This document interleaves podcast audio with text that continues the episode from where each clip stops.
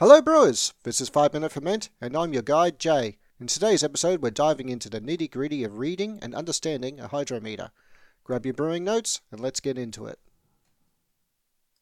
So what is a hydrometer? It's a handy tool in your brewing toolkit, a glass device used to measure the specific gravity or sugar content in your wort or beer. This information is crucial for calculating alcohol content and assessing fermentation progress. Reading a hydrometer may initially seem challenging, but it's actually a straightforward process. First, ensure your hydrometer and the container for your sample are both sanitized, then carefully pour your sample of cooled, unfermented wort into the container.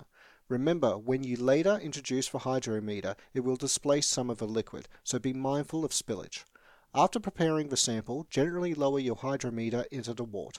This process is simple and easy once you get the hang of it. Let the meter settle in the sample and spin it a little to dislodge any bubbles that might affect the reading. Now, at eye level, note where the surface of the liquid crosses the scale on the hydrometer. This is your specific gravity. But remember, temperature matters. Hydrometers are typically calibrated to sixty degrees Fahrenheit, around sixteen degrees Celsius. If your sample is either warmer or cooler than this, you'll need to adjust your reading using a correction chart or online calculator. This ensures the most accurate measurement regardless of the temperature. In brewing, we take two crucial readings, the original gravity, or O G, before fermentation starts, and final gravity, or F G, after fermentation ends. The O G gives you a snapshot of the potential alcohol content in your beer, while the F G tells you how much of that potential was realized. A higher F G could mean a sweeter, fuller-bodied beer, while a lower F G points to a drier, less sweet brew. Using both these readings, you can calculate the alcohol content of your beer using a simple formula. O G take away F G times one hundred thirty-one point two five.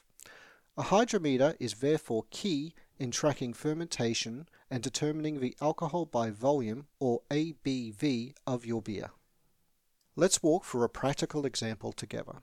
Say the original gravity, O G, of your beer is one point zero five zero, and the final gravity, F G, reading is one point zero one zero after fermentation. To find the alcohol content, you subtract the F G from the O G, then multiply it by one hundred thirty-one point two five. So it looks like this. one point zero five zero take away one point zero one zero times one hundred thirty-one point two five, which gives you an alcohol content of approximately five point two five percent. That's your A B V. This simple formula, with the help of your hydrometer readings, allows you to accurately determine the alcohol content in your homebrew.